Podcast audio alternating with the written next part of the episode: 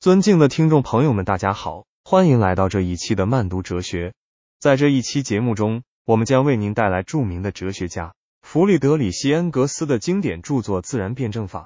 首先，我们来简要了解一下恩格斯和自然辩证法的历史背景。弗里德里希·恩格斯是19世纪的德国哲学家、社会学家和马克思主义理论家。他与卡尔·马克思共同创立了马克思主义理论体系。恩格斯的自然辩证法是在十九世纪末期，以马克思主义哲学观点为基础，对自然科学领域的哲学观察与思考的总结。这部作品试图将辩证唯物主义的方法应用于自然界，探讨自然界中的普遍规律和发展趋势。接下来，我们将从三个方面分析恩格斯在自然辩证法中的主要观点。首先是关于辩证法的三大规律，即统一性与斗争性、质量互变。否定之否定，恩格斯认为这三大规律是自然界普遍存在的辩证法现象。例如，在生态系统中，各种生物之间的相互依存与竞争、统一性与斗争性、物种演化的过程、质量互变，以及生物灭绝和新物种的产生、否定之否定等，都可以作为这些规律的具体表现。这些规律在自然界的体现，为我们理解自然界的演变过程提供了重要启示。其次，恩格斯在自然辩证法中强调了因果律与目的性的辩证关系。他认为，自然界的发展过程既受到因果规律的制约，又具有一定的目的性。以生物进化为例，虽然进化过程受到自然选择等因素的影响，但这并不意味着进化过程是盲目的。在进化过程中，生物逐渐适应自然环境，发展出更加先进的生存策略。这种过程具有一定的目的性。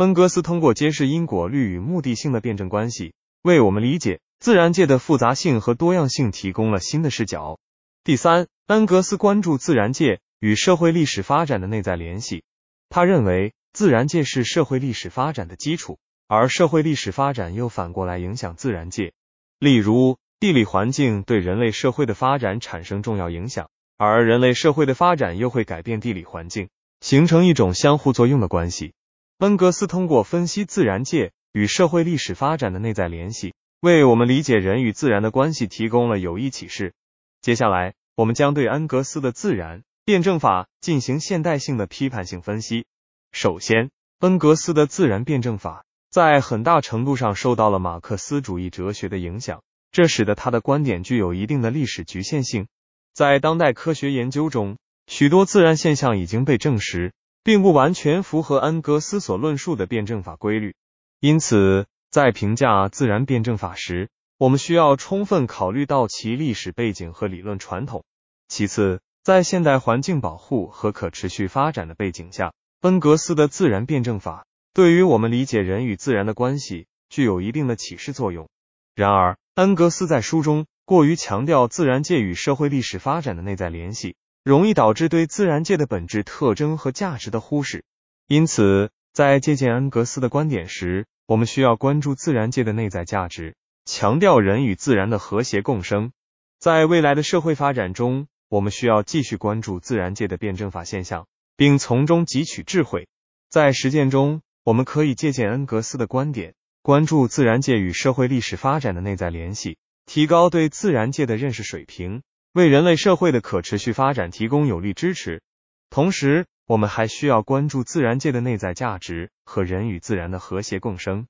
在现代环境保护和生态文明建设中，我们应该树立人与自然共生的理念，强化生态保护意识，切实保护地球家园。在这个过程中，恩格斯的自然辩证法为我们提供了宝贵的启示。除此之外，我们还应该关注恩格斯的自然辩证法。在现代科学研究中的应用，例如在生物学、地球科学和物理学等领域，我们可以借鉴恩格斯的辩证法观点，挖掘自然现象背后的普遍规律，推动科学技术的创新和发展。总之，恩格斯的自然辩证法是一部探讨自然界辩证法现象的经典著作。虽然其观点受到历史局限性的影响，但在理解自然界的普遍规律和发展趋势方面，仍具有重要的启示作用。